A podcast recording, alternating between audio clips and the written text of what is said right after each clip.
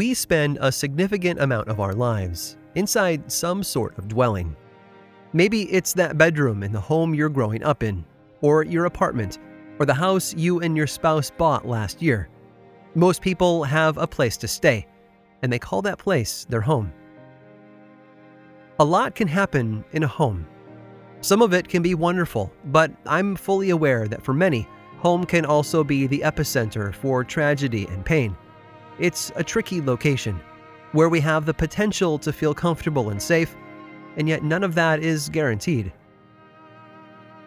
In December of 1975, the Lutz family purchased a home on Long Island and learned right away that home isn't always the safe haven we imagine it to be. In fact, events in the house became so dark and unbearable that the family packed up and left just four weeks later. The reason? They claimed to have been assaulted by unexplainable forces almost from the moment they moved in. Disembodied voices, moving objects, even physical violence, all from an unknown, unseen source. It was enough to drive them away for good. It turns out their idyllic suburban home had been the setting for a grisly scene just one year before. Six members of the DeFeo family were murdered while they slept. Like any of us, they assumed they were safe inside their home, but the brutal reality of life has a way of creeping in from time to time, with horrifying results. We want to feel safe, but at the end of the day, these places we call home are nothing more than a setting for every aspect of life rest and joy and celebration for sure, but also a fair amount of pain and disappointment. Home is a place of both light and darkness. It seems counterintuitive, I know, but sometimes the safest place to be also has the potential to be the most frightening. I'm Aaron Mahnke, and this is Lore.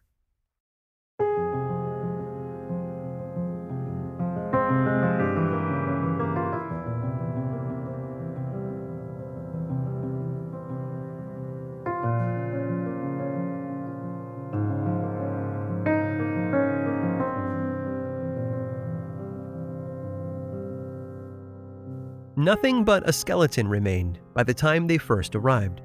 Henry and his wife had been expecting to find more, but it had simply wasted away until nothing but the bones survived. Judging by the decay, it would have even been a stretch to call it a house, let alone their future home. Two decades before, in 1841, the entire structure had burned to the ground, leaving nothing but a scattering of stone walls to hint at its former glory like bones left behind after the years have consumed a corpse. There was no roof, no doors or windows, just a husk of what once was, but it was where they wanted to live. The land had been in Henry's family for nearly three centuries, originally given to the Waldegrave family back in the 1500s. So when his appointment to the very same parish came across his desk in 1861, he jumped at the chance. He and his wife Carolyn moved to the village a short while later, and it was upon their arrival that they discovered the house was uninhabitable. But a home had been prepared for them.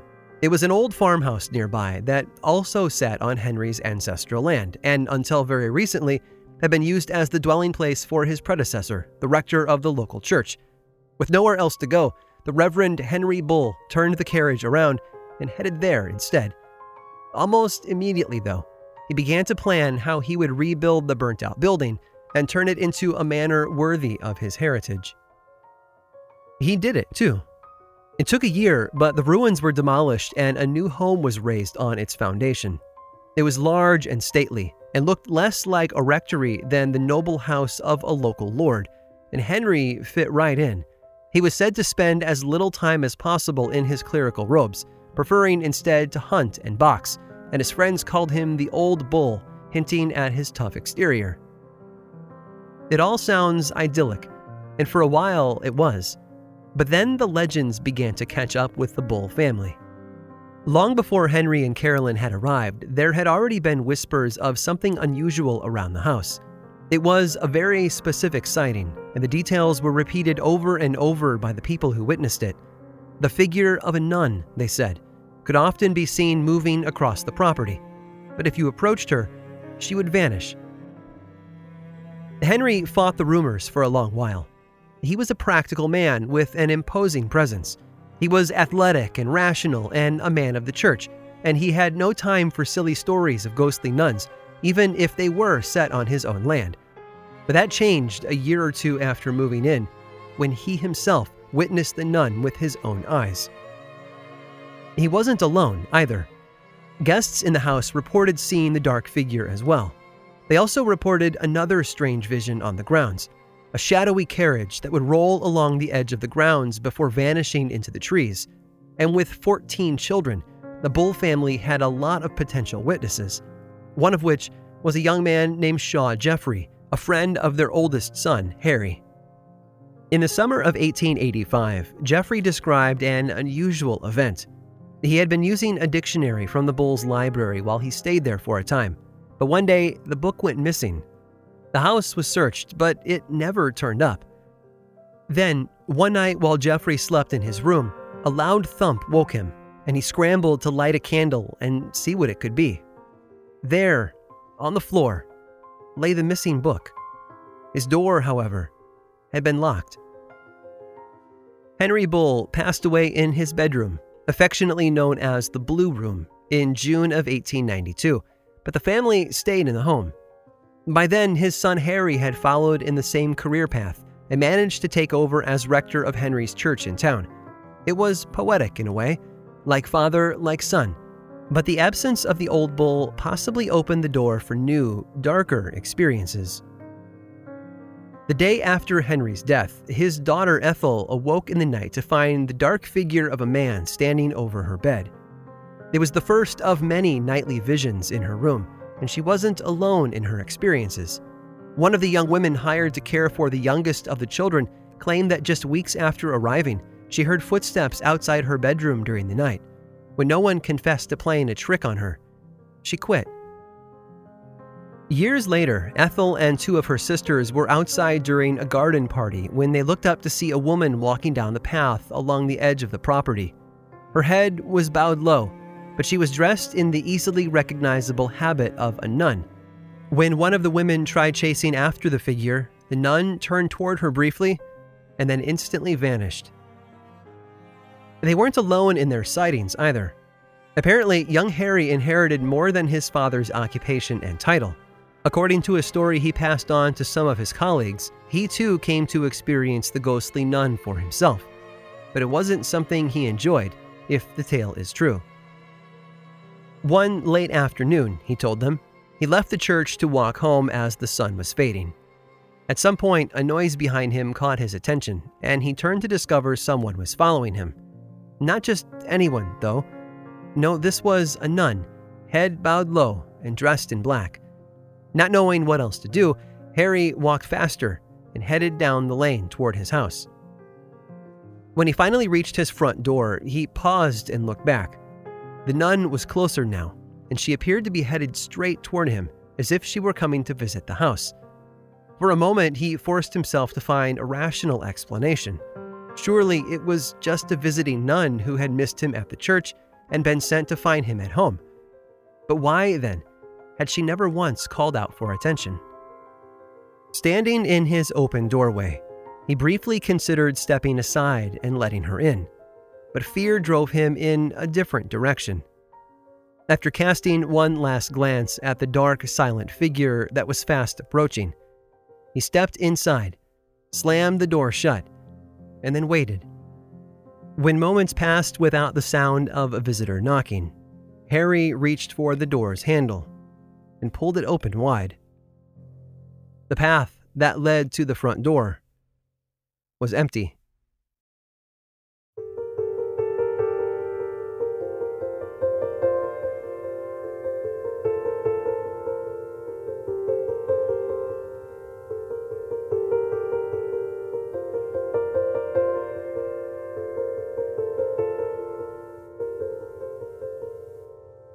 In 1911, Harry moved out of the house his father had built 50 years before in the English village of Borley. He said it was because he'd gotten married, but it's a bit suspicious that he, the rector of the local church, had moved out of the rectory and left it for his mother and siblings. It's almost as if he'd been running from something. And honestly, can you blame him? Sightings of the Phantom Nun continued for years. All the while, more and more servants came to work at the house, only to leave after some unsettling experience drove them away. One of those people was the family cook, a woman named Miss Newman. If her story is true, it's beyond unsettling. According to Newman, she slept in a very large bedroom that had been divided in half by a curtain. She slept on the side of the room with the door, while the other half, the one with the window, was intended for a roommate. On the wall, just on the other side of the curtain, was a row of hooks that she used for hanging things like clothes. One night, Newman was pulled from sleep by something she couldn't quite put a finger on. The other half of the room was unoccupied at the time, and there was no noise in the room. And yet, something bothered her. That's when she glanced at the part of the curtain near the hooks on the wall and saw a shape move. She later described it as if someone were standing at the hooks, rummaging through her clothes.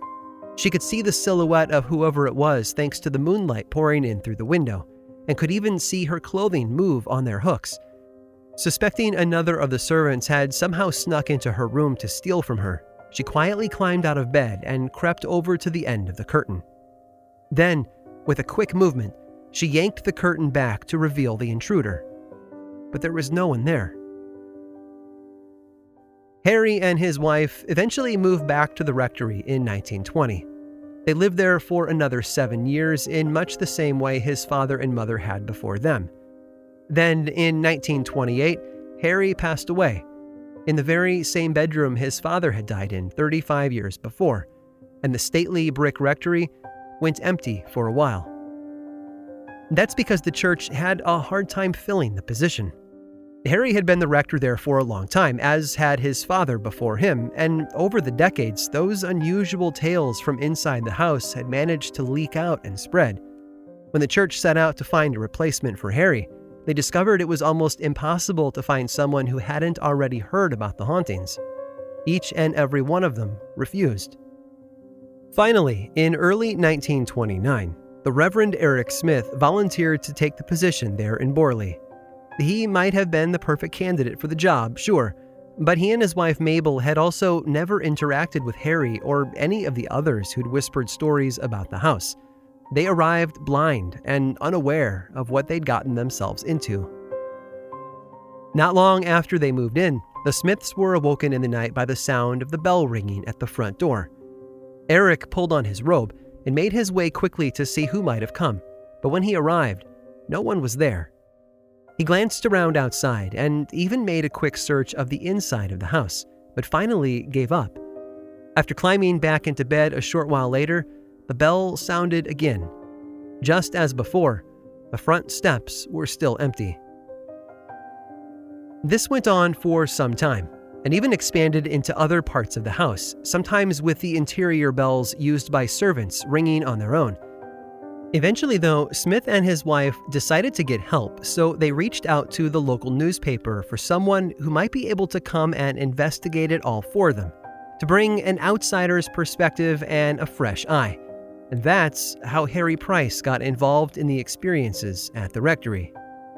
He was a paranormal investigator with an established reputation for uncovering frauds and people trying to gain fame from fakery.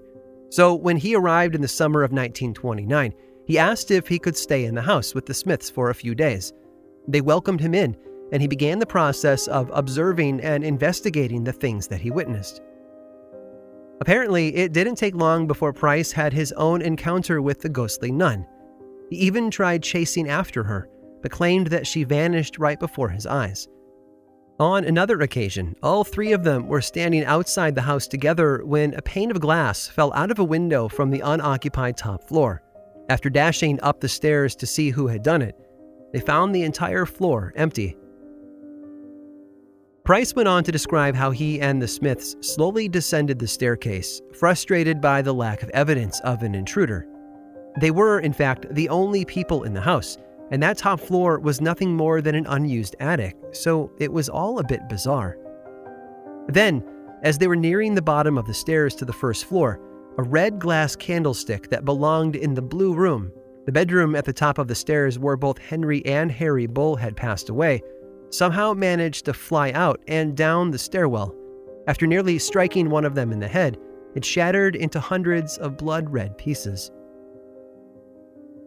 To Harry Price, this was evidence he simply couldn't ignore. It would spark a love affair between him and the house that would last for many years. The Smiths, however, had experienced enough. They quickly packed up their belongings, locked the house, and then moved to a new home a bit closer to the church. The Borley Rectory had won. The Smiths would never return.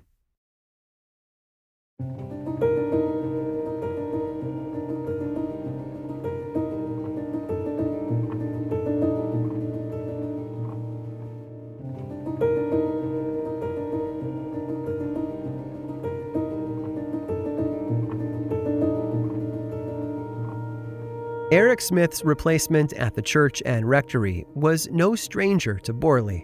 In fact, he had visited a number of times in the past.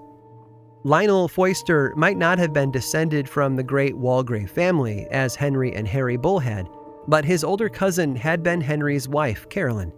From the very moment Lionel and his wife Marianne moved in, the Borley Rectory was old and familiar. The Foysters immediately began to experience the same types of unusual events that the Bulls and Smiths had before them.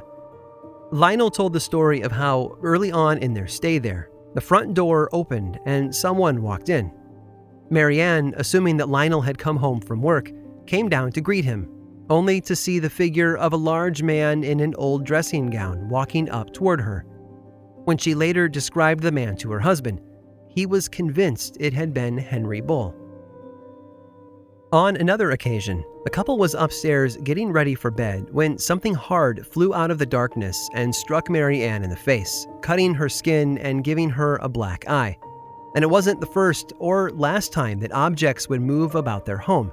Books had been seen moving off of shelves, bells rang in odd parts of the house, and other items would just disappear entirely.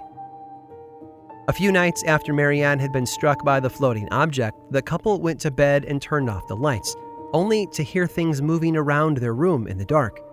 They could hear objects collide with the wall or floor, as if someone were standing in the corner tossing books, trying to hit them in bed. After a relatively large collision just above Marianne's head, Lionel turned on the lamp and discovered it had been the steel head of a hammer that someone, or something, had broken off its handle. It had all become a bit too much to deal with, and so Lionel decided to lean on his experience as the spiritual leader of his church and prepared to conduct an exorcism right there in his home. He reached out to a friend, another nearby rector, and traveled most of the day to pick him up and bring him home. When both men returned to the house the next day, bottles of holy water in their hands, they found Marianne crying at the foot of the stairs. Something, she said, had flown out of another room and struck her in the neck while they'd been outside. The two men didn't waste any time and began the exorcism that very moment, moving from room to room as they did. But if there really were demonic forces in the house, they were not about to go quietly. Lionel later described how objects were thrown at them as they worked. Marianne seemed to be the focus of their attacks, but both men were also struck by flying items. Entire bookshelves were dumped into rooms with no one in them, and a number of the framed photos hanging in the front hall were dropped on the floor. It was as if their efforts to expel the spirits of the house had only angered them more, and they were fighting back with destruction and chaos. Much of the activity seemed to come from the vicinity of the Blue Room, although no part of the house remained untouched. They even discovered writing on the wall of one of the upstairs bedrooms, but no one knew how it got there. One of the messages was chilling. Marianne, it said, please get help. Over the years to come, these unusual experiences would become typical for the Foysters. But before you tell yourself that these were the rantings of a very eccentric couple, it's important to note that even their house guests witnessed it. Once, with friends visiting from out of town, everyone noticed the smell of smoke in the air. When they each saw it pouring in from the hallway, they rushed out to find its source. After searching the house, they unlocked the door to an unused bedroom, only to discover a fire burning at the foot of the far wall. As if fires inside locked rooms weren't unusual enough, there was also no logical reason for the fire to be there in the first place. The room had no stove or fireplace, and the window had been shut tight. The fire had just appeared. After five years in the Borley Rectory, the Foysters began to fall apart. Marianne apparently left Lionel and married another man, but without getting a divorce and there were rumors that she might actually have been legally married to someone else prior to her marriage with Lionel. She and her new husband moved to Ipswich, while Lionel stayed on and managed the church on his own. In 1935, Lionel Foyster collapsed while preaching one Sunday morning. Needing someone to care for him, he actually moved in with Marianne and her new husband. But other things were collapsing too. Word spread about her infidelity, and it acted like acid, eating away at her credibility as a witness to the events inside the Borley Rectory. Some claimed that she made the whole thing up, and that she took the stories she had heard from the Bull family when she had visited them years before and simply repackaged and enhanced them as a way of torturing her husband. But Lionel was quick to point out that the stories existed long before Marianne ever set foot in the house, and they persisted even after she moved away. I'll be honest, it's easy to believe the stories. With dozens of sightings and experiences spanning 75 years, three families, and countless visitors and staff, it's no wonder so many people did their best to avoid that house. As crazy as it might have seemed at the time, most people connected to the Borley Rectory seemed to come to the same conclusion everything just might be true.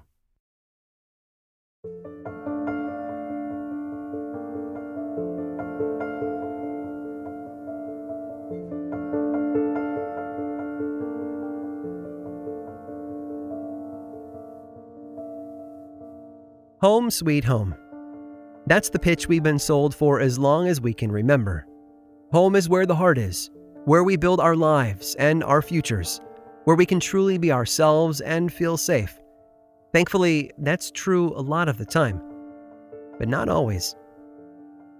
Every now and then, a story comes along that challenges those notions. Most of the time, it's us, those flawed humans in the middle of the story, that disrupt the peace in our homes. We are a creature of habit, after all. But out there on the fringes of the bell chart, where the remotest of possibilities meets the general population, sometimes unusual things happen. History backs this up, too. Scattered among the pages of the past, hidden between tales of normal idyllic life, are events that break the rules and leave us with more questions than answers. Objects that seem to move on their own. Sounds that echo from uninhabited parts of the house. Messages from an unknown source these things aren't supposed to happen, and yet they have, and right in the middle of our homes. Most of us, though, aren't being chased by ghostly nuns, something we can all be glad for, I'm sure. But it's one of those details that makes the events at the Borley Rectory so unique and intriguing. The story seems to have more than just noise and chaos, it has character. On one level, the Borley Rectory was no different from a lot of homes. It was full of life and the laughter of children. Harry Bull grew up there with 13 siblings, after all, but it also played host to its fair share of tragedy. Two generations of rectors died there. Marriages fell apart there. It was life, with all its typical ups and downs. Lionel Foyster was the last rector to ever live in that house. Those who came after him in the decades since 1935 have all chosen to live elsewhere in town and I can't really blame them for that. In February of 1939, a fire broke out in the empty house, burning everything but the brick exterior walls. When it was over, it looked a lot like the ruins Henry Bull first saw in 1861. Things had come full circle, it seems. That didn't mean the story was over, though. During the fire, witnesses claimed they saw dark shapes moving through the house. Afterward, neighbors and people passing by reported seeing a figure standing in one of the upstairs windows, which was impossible because there was no longer a floor there to stand on. Oh, and the room beyond that window? It was the blue room, of course. In the decades since the fire, dozens of witnesses have seen the familiar shape of a nun walking past the edge of the property, along the path that some locals still refer to as the Nun's Walk. Curious tourists and paranormal investigators alike are drawn to Borley every year, like moths to a flame. I'm not sure they ever leave fully satisfied. Even Harry Price couldn't stay away from Borley for long. He spent nearly 15 years returning off and on, but it became more and more difficult once the house had been locked up and abandoned. Four years after the fire, though, he paid the ruins another visit and ended up in the center of it all, digging into what would have been the cellar of the house. He found something, too a fragment of human skull and a full jawbone. After taking them to a pathologist for analysis, they estimated the bones came from a woman no older than 30 years of age. Quite the unusual discovery to make beneath the ruins of a rectory. But there might be an explanation why. According to Price, all the way back in 1667, a French woman named Marie Lairre traveled to England to marry one of the Waldegraves there in Borley. If you don't remember, the Waldegraves were the famous local family who owned the land the rectory would later be built on. Things didn't go well for Marie, though, and according to legend, she was killed a short while later by her suitor. If the story is true, it might very well explain why the bones of a young woman were discovered there nearly three centuries later. In the process, it also sheds new light on the rectory's biggest mystery of all. Marie Lairre, you see, was more than just a young woman lured away from France by the dream of true love. She was also a former nun.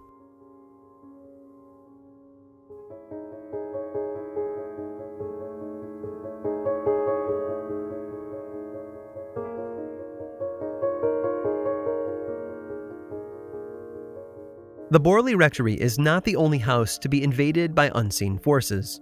The Lutz family from today's introduction are another example, but while I might have only hinted at it, there's a lot more to what they experienced in 1975. Stick around after this short break to learn more.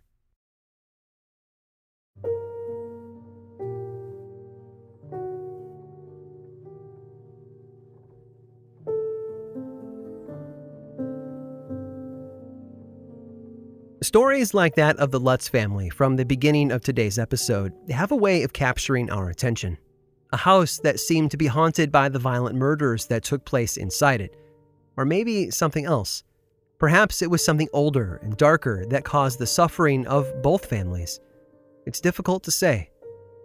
But what George and Kathy Lutz claimed to have experienced during that month in 1975 was far from normal and impossible to rationalize away, and much of it centers around their five year old daughter, Missy.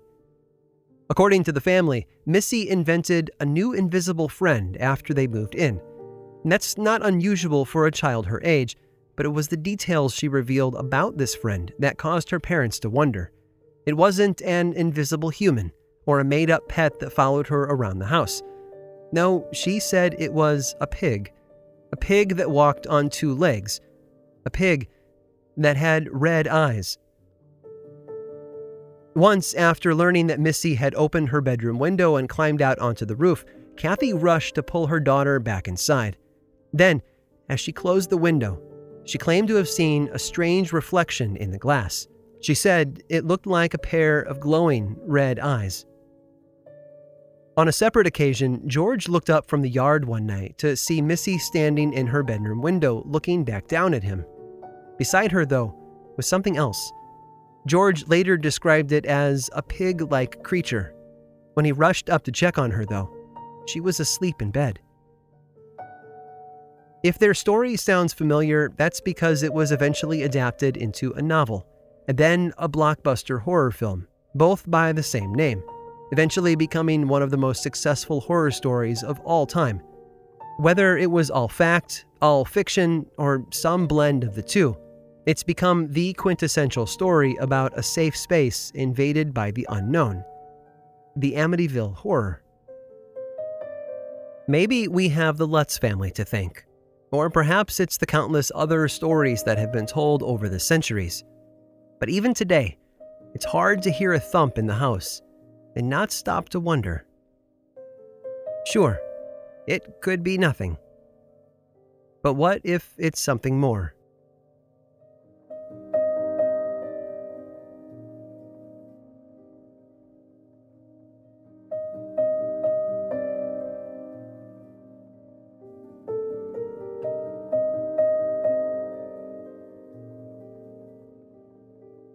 This episode of Lore was written and produced by me, Aaron Mahnke, with research help from Marset Crockett and Carl Nellis, and music by Chad Lawson. If you're new around here, this is my friendly reminder that Lore is a lot more than just bi weekly audio stories. There's an ongoing book series from Penguin Random House, a television show available on Amazon Prime, a membership site with extra episodes, and so much more. You can learn about everything over in one place theworldoflore.com slash now. And hey, if you're a social media sort of person, you can also follow the show on Twitter, Facebook, and Instagram. Just search for Lore Podcast, all one word, and then click that follow button. When you do, say hi. I like it when people say hi. And as always, thanks for listening.